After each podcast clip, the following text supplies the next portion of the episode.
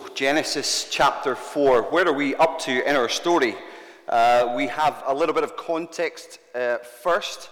Genesis one, God created the heavens and the earth, demonstrating such power and such sovereignty, creating simply by speaking, forming the earth, filling the earth and the universe.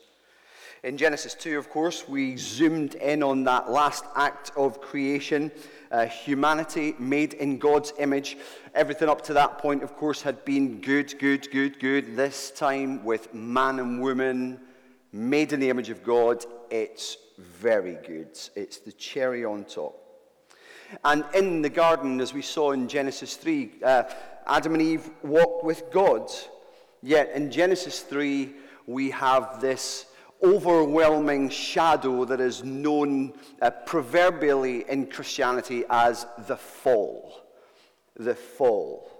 Sin enters the world through Adam and Eve's disobedience. And though in Genesis three, God preaches a message of hope that the seed of the woman would come and would crush sin, though that seed, that person is coming further down the line, there are still consequences to their sin. There's, there are physical consequences. Toil, pain, death enters in. There are relational difficulties, friction within humanity. And there are spiritual consequences. Eviction from the garden. Alienation from God. It's a pretty terrible, depressing scene.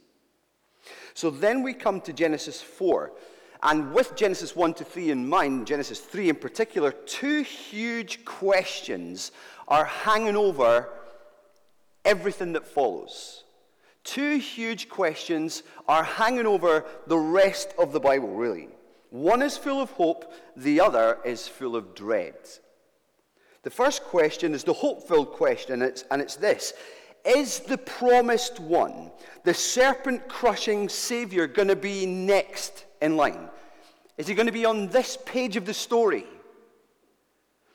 The dread-filled question is, how will humankind fare outside the garden and away from God's presence?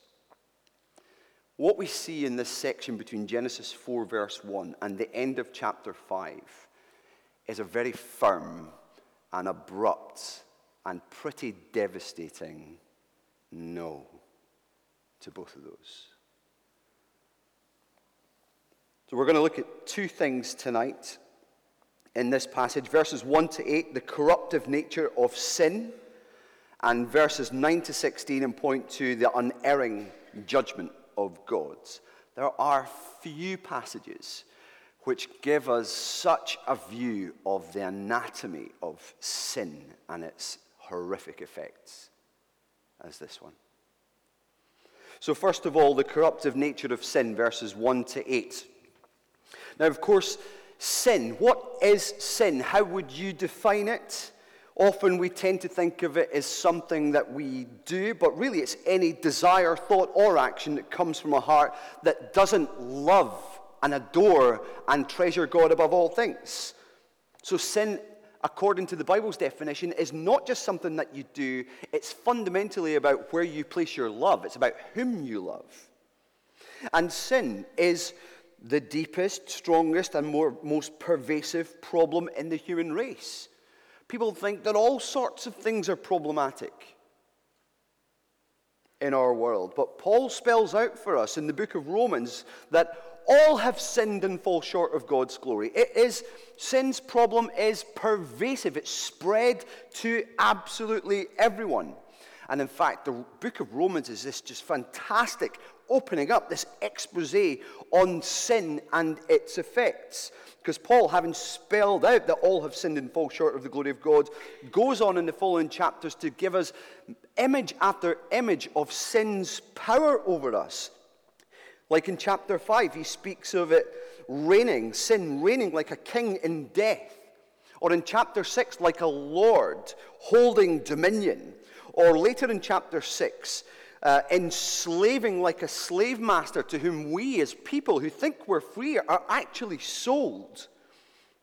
In chapter seven, he talks about it as a force that produces other sins, a power that seizes and kills, uh, as a hostile occupying tenant who dwells in us, and a taskmaster that takes us captive so that we don't do what we want to do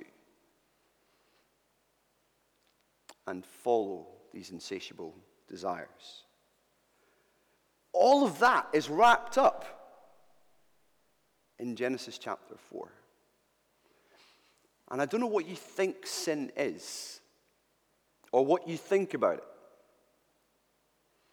what you think about some of the sins that we have committed, even in these past hours. Are we dismissive of it? Do we blame shift when we think about the reasons why we sin? It's not my fault, it's our fault. Do we downplay it? I don't think Genesis four permits that. What we see here in this scene, of course, is Cain and Abel. I mean, it all started off so promising, of course, didn't it? In verses one and two, you've got uh, Adam and Eve. They're having kids. They're starting to do the things that we were encouraged to do. Fill the earth, subdue it. Indeed, you see, when Cain and Abel come along, it delights Eve. Maybe she's thinking, this is a serpent-crushing savior. Maybe. She had to hope. Yet Cain and Abel serve in their respective dominions over agriculture and in farming, looking after sheep. Starting to do the kind of things that actually God set humankind to do. But here we see such bad signs in verses three to five, which effectively show us this heartless worship of Cain. Here we find uh, two men making two offerings, and one was accepted and one was not. Now, the big question is why, and there's lots of conjecture over this. Lots of people have tried to pitch in with this. Ultimately, I want to argue tonight that it's because Cain's worship was fundamentally all about him. It was proud, it was self-centered, it was not God-directed and grateful. He didn't do it out of any desire or acknowledgement of his need for atonement or for blessing, but he did it out of reward. He's the first Pharisee. He's going through the religious motions with no heart in it. We see that from just the way the passage describes it. Cain and Abel both make the offering. Cain and Abel both bring the produce of their respective work, field and farm. Now, some suggest that God didn't accept Cain's offering because it wasn't a blood offering. I think there's something in that. God has certainly set the scene for that in Genesis chapter three, sacrificing the animal, of course, that providing that atonement cover, if you like, for the shame of Adam and Eve. But the rejection of Cain's offering comes down to the fact that, well, two verses explain exactly what's going on. The first is that it's deficient. When you look at verse three with me, in the course of time, Cain brought some of the fruits of the soil as an offering to the Lord, but Abel also brought an offering, fat portions from some of the firstborn of the flock. The Lord looked with favor on Abel and his offering, but on Cain and his offering, he did not look with favor. So Cain was very angry and his face downcast. What do we see in the language that's used here? Cain's offering was half-hearted at best, not very sacrificial, to say the least. He brought some of the produce, but when you look at Abel's offering, the description of what he brings is intensified. The best bits of the best animals were offering. In other words, were offered. In other words, this was a costly sacrifice. Here is the sacrifice of a guy who recognizes his indebtedness to God, his gratitude for his sovereign provision. But there is another verse in the Bible which explains and gives more insight into what was happening in this particular scenario. And this is very, very useful for us, brothers and sisters, as a means of understanding how we, un- how we interpret the Bible And it's how the New Testament makes use of the Old Testament text. Now, you can turn to Hebrews chapter eleven, verse four, and you'll read this. By faith, Abel brought God a better offering than Cain did. By faith, he was commended as righteous when God spoke well of his offerings. And by faith, Abel still speaks as though, even though he is dead. So yes, there was some disparity between the quality of the offering, some, and the best of the best bits being offered. But Cain's was ultimately a careless sacrifice offered without true faith, whereas Abel's was offered in faith. What is it that makes a person go through such religious motions? To offer a sacrifice but be completely heartless and unfeeling in the process. Well, Cain, I mean, this is what Cain is doing. He seems to be doing the right things, but he's ultimately doing this for himself.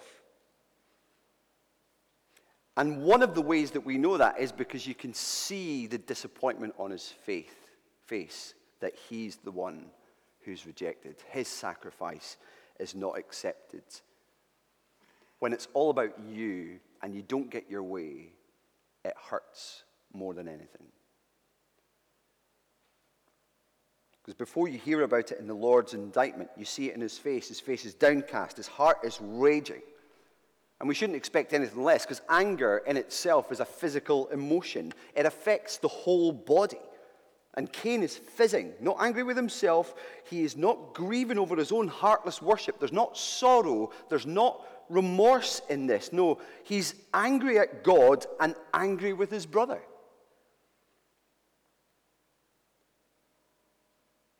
And so we see the corruptive nature of sin, even in that seemingly good act of Cain's heartless, faithless offering. How sad, one generation on from Adam and Eve. Sin is starting to take root. It's not that Abel was perfect, or else he would need, have no need of a sacrifice. No, sin is pervasive, and we see it in Cain. We not only see it in his heartless worship, we see it in his very obvious rejection of God's word in verses six to eight.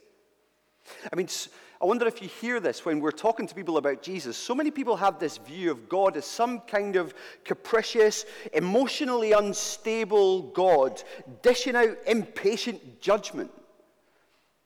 Take them to Genesis four. Show them how obnoxious and ungrateful Cain is, and show them how loving and patient and gracious and merciful God is. He is glorious in this passage. God's not rash in Genesis four. He's a counselor. Not in the political sense, in the pastoral sense. He's loving Cain in spite of his formal, empty worship. Look with me at verse six. The Lord said to Cain, "Why are you angry? Why is your face downcast?" Now notice he doesn't just burst in with finger-wagging indictments. He asks him a question. Now, one thing must be clear in our heads. If God is asking you a question, it's not that he doesn't have the information, right?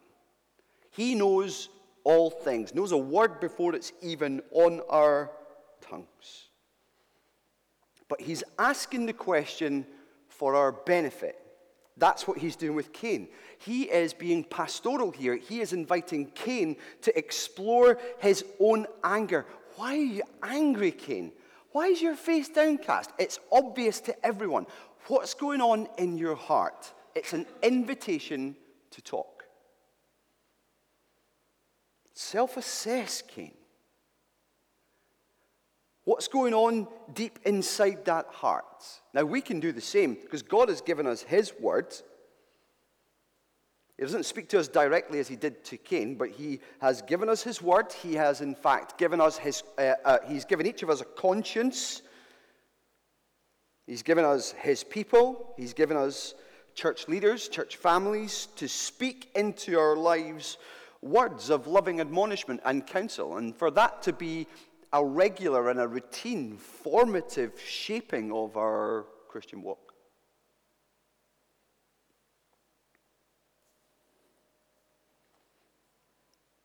We ought to encourage one another to explore why we are the way we are when sin manifests and shows itself in us.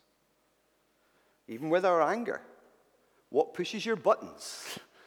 What causes you to get upset? Explore what's going on in your thinking. What are you thinking in those moments? What are you feeling in those moments? What is this anger doing to your body? Why are you going red? Why are your hands tightening? But all those physical features are, of course, encouraging you to think, to stop and think about what's going on in your heart. What are you desiring? What do you really want that you're not getting? Because that's what anger is. Anger is when I say, something's not right and I'm not happy. Why? And is that just or not? Is it right or is it fundamentally wrong? Sneaky hint. Most of the time, it's really wrong. But God does this with Cain. Ask the pastoral question, and with those questions come the reminder of individual choice, and that for Cain, actually, he's got to choose wisely because there are consequences to this. There are consequences to what he chooses. He has two paths.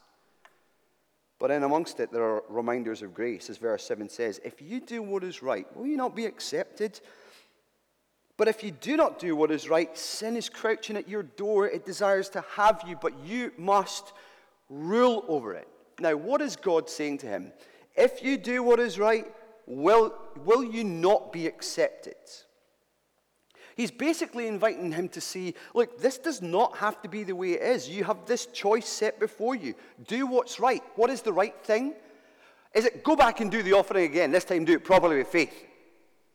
I don't think it is that. What do you think is the right thing when God convicts you of the wrong thing you have done? It's repentance, right? He's looking for godly sorrow that leads to repentance. Do what's right. Repent and you'll be accepted. The Hebrew in there is like a wordplay. Do what's right and you will be facelifted. In other words, do you see what God is saying? There is a way that will lead not to anger and sorrow and frustration, but to joy and delight in me, and it's repentance. It's not brooding over the thing that's happened and being so self-righteous about it that you're unwilling to let it go, unwilling to step into God's humble, welcoming grace and just say, I'm a sinner and I'm sorry. There's an unwillingness to do that. The reward for it is joy. And God offers the same to us. In First John one verse nine, if you confess your sins, he is faithful and just to cleanse us from all unrighteousness. Come near to God, and he'll come near to you, says James four. That's the gracious offer that comes in this verse. But don't forget the gracious warning. And it is a grace to give a warning. God says with this picture of uh, sin crouching, he, he pictures for us in our minds, and for Cain in his, of a predator.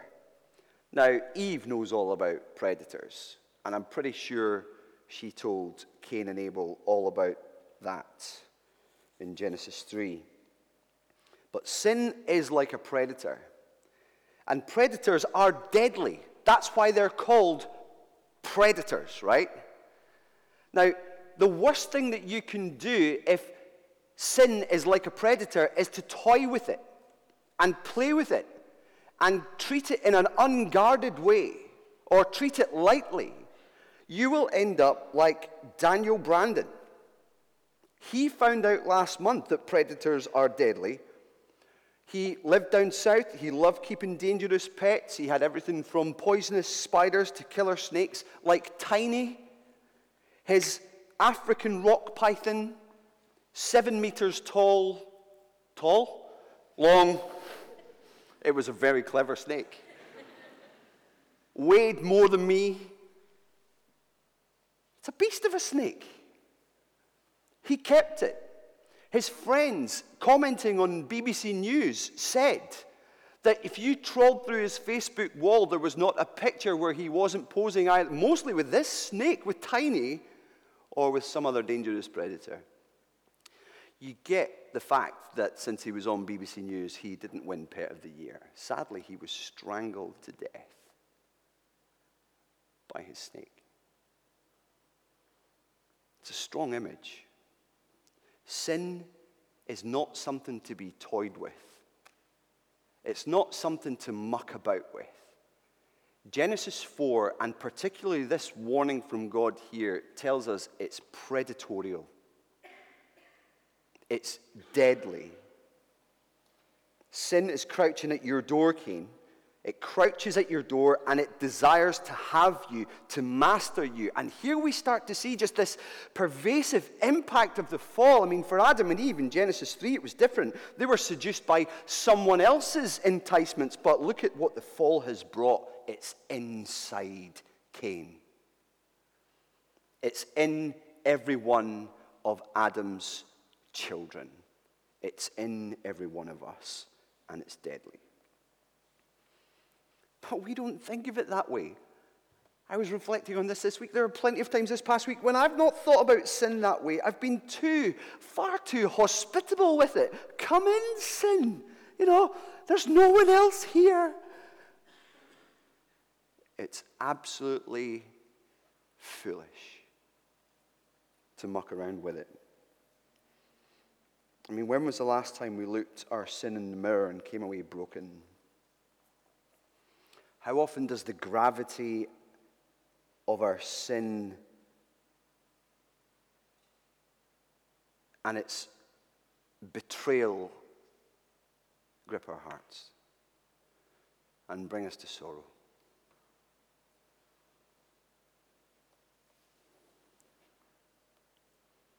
It is so gracious of God to warn us of the dangers of sin, as he warned Cain about his anger and his selfishness.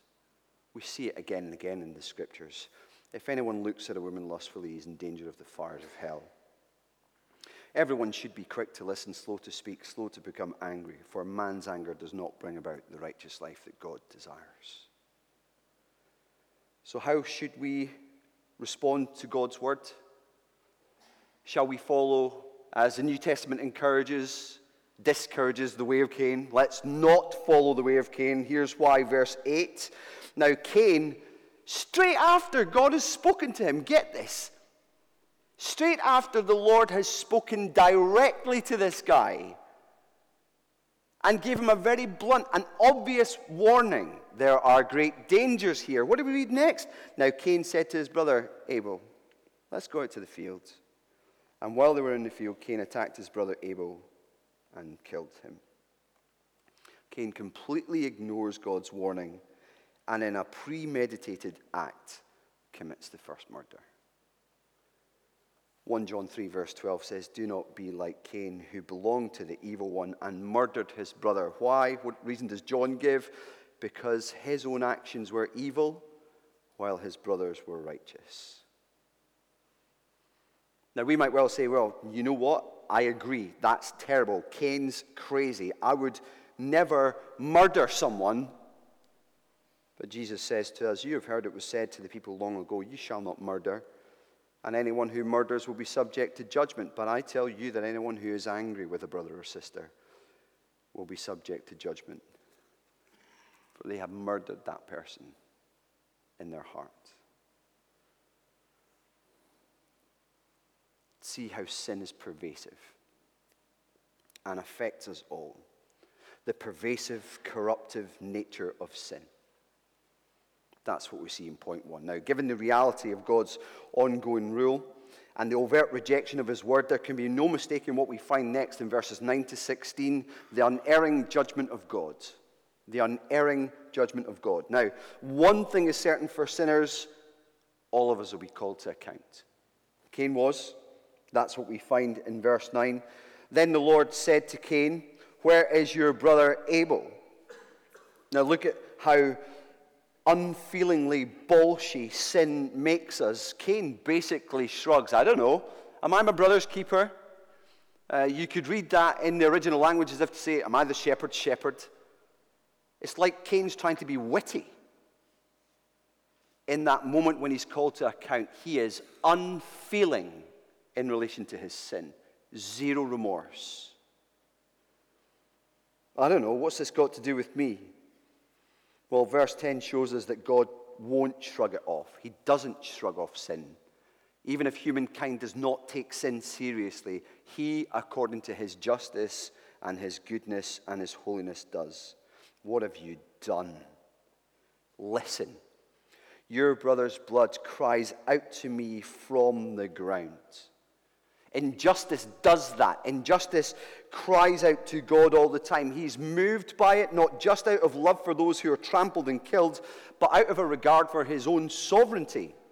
Murder is an act of hatred towards God, because only he has the, the right to give life and take it away. And even though we see, interestingly, in this entire passage, Abel doesn't utter a word. There is not even a, there's no speech marks for Abel. And yet we are left in no doubt in verses one to sixteen in this whole event that his voice cries the loudest. Through his blood. His blood does all the talking. And Cain's judgment, though he doesn't acknowledge, acknowledge his sin in himself, is swift and all-encompassing. And this is what we see in verses ten to fifteen, that sinners will fundamentally suffer the consequences of sin. They are called to account. We all are. We suffer the consequences of sin. No one gets away with it. We see in verse thirteen, Cain said to the Lord, oh, well, sorry, verse eleven, now you are under a curse and driven from the ground. So here are the specifics of this curse, this punishment. From the ground which opened up its mouth to receive your brother's blood from your hand. When you work the ground, it will no longer yield its crops for you. You will be a restless wanderer on the earth. So Cain's job, his livelihood, his work in life is now unproductive. He's not going to have a place to dig and to cultivate now. He's ejected from a land. He's going to have to wander. And wanderers, if you're in agriculture, that's a pretty bad mix. You don't have time to stick around to see the stuff you plant grow. And he gets it. He's like, this is horrific. This is going to be fruitless and unproductive. This is going to be the toil of toils. But notice that he doesn't actually acknowledge the sentence. He doesn't object to the fact of it either. He just complains about the severity of it.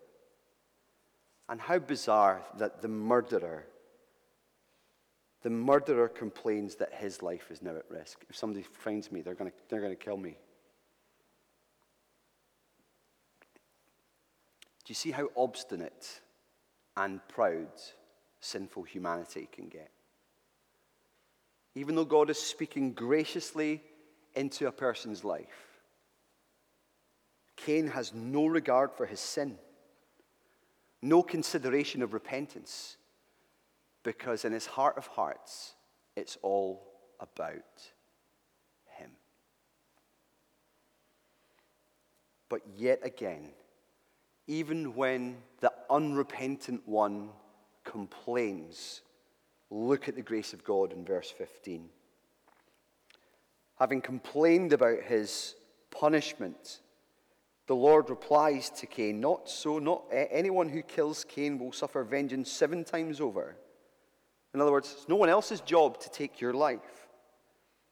Then the Lord put a mark on Cain so that no one who found him would kill him. Now, there's lots of conjecture about what that mark is. No one really knows. Some are saying, oh, it's a tattoo. There's nothing in there. One Jewish commentator actually said it was a dog called Mark, which I thought was hilarious, but it's not that. But Cain had a mark. In some way, God was very graciously preserving him. Why would God do that? Why would God do that? Is God unjust? No, he is enacting his punishment, and surely Cain will die and face the ultimate punishment. Why did God let him live then? Why not take his breath away right there and then? Why go that one step further and protect him? Well, I think two Peter three verse nine explains for us the nature of God, that he is patient with human beings like Cain, like us, not wanting anyone to perish, but everyone to come to repentance.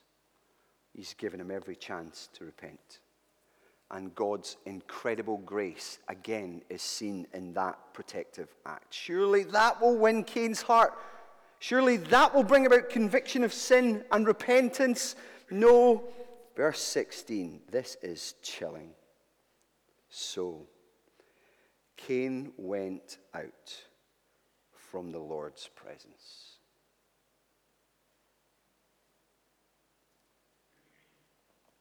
The Bible says, in his presence there is fullness of joy.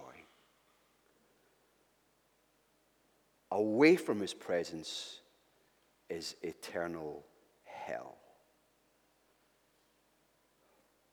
That's what Cain chose. He had God speaking to him, offering him grace, admonishment, warning. Why choose? How would you choose that? That is the power and the pervasiveness of sin. It is a beastly predator, not to be toyed with. It creates acts. It, it's present in all sorts of guises, from an act of apparent good religious worship to an act of violent aggression to an act of deviance, uh, defiance and obstinacy. Cain spurned the love of God. So we wondered at the start, how would humankind fare outside the garden under this curse of sin? This is how we fare. In fact, this is how we all fare. We're all like Cain. We're all guilty of such sin. Ashley talked about what his life was like before he came to know Jesus. The insatiable nature of those predatory desires for drugs and the like. Maybe you know something similar. The same desires, the way sin entraps. But this is a picture of the pervasive corruption of sin, and the root of every sin, as John Owen has said, is in the human heart. And tonight we're warned afresh of its dangers and the certainty of judgment.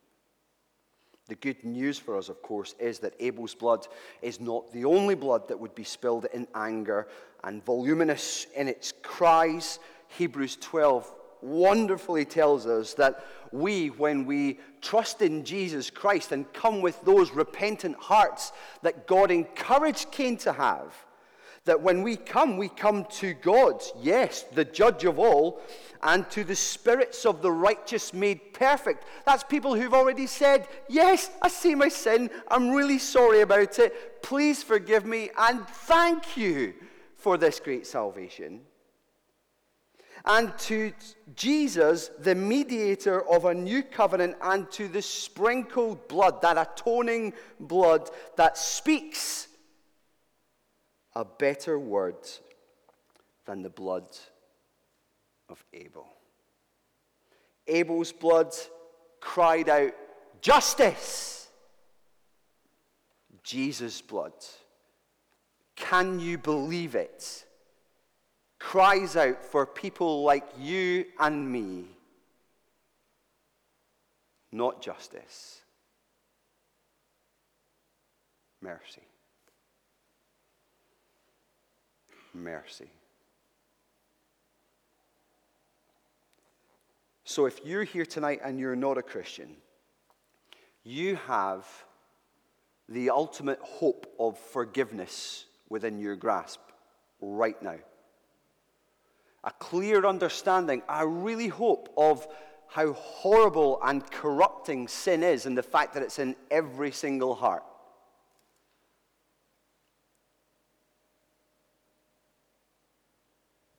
This passage exposes our sinfulness. I am Cain. You are Cain.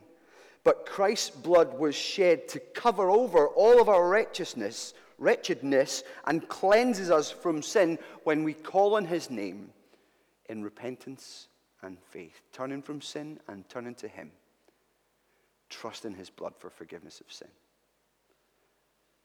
Because the judgment that would have been poured on us has been poured on him.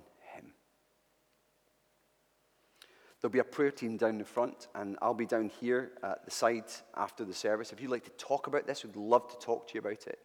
You can ask someone at the Connect Corner for more information, even for a book that opens up in a bit more detail the kind of things I've been talking about tonight. We'd be glad to help you out with that. For those of us who are believers, of course, this the mark of a true Christian isn't that, of, of course, that sin never gets the upper hand. It's not that we are, our desires are, are, are flawlessly Godward all the time. They're not. We know that. That's why we take communion regularly. And we'll continue to do that. The mark of the Christian is that at the root of our lives is that we start to live like we're in Eden. We love God above, above all things and seek with his gracious help to walk in his ways with a new power. The power of his Holy Spirit who lives in us. The same Spirit who enables us to confess our sins and to trust in the faithfulness and justice of God to forgive our sins and to cleanse us from all unrighteousness. We have a news that needs to be pervasive in our families, with our kids, in this city, and in this world. It must spread because sin is pervasive. Would you join with me in a few moments of prayer and quietness? Let's reflect on the goodness of God before we sing his praises again.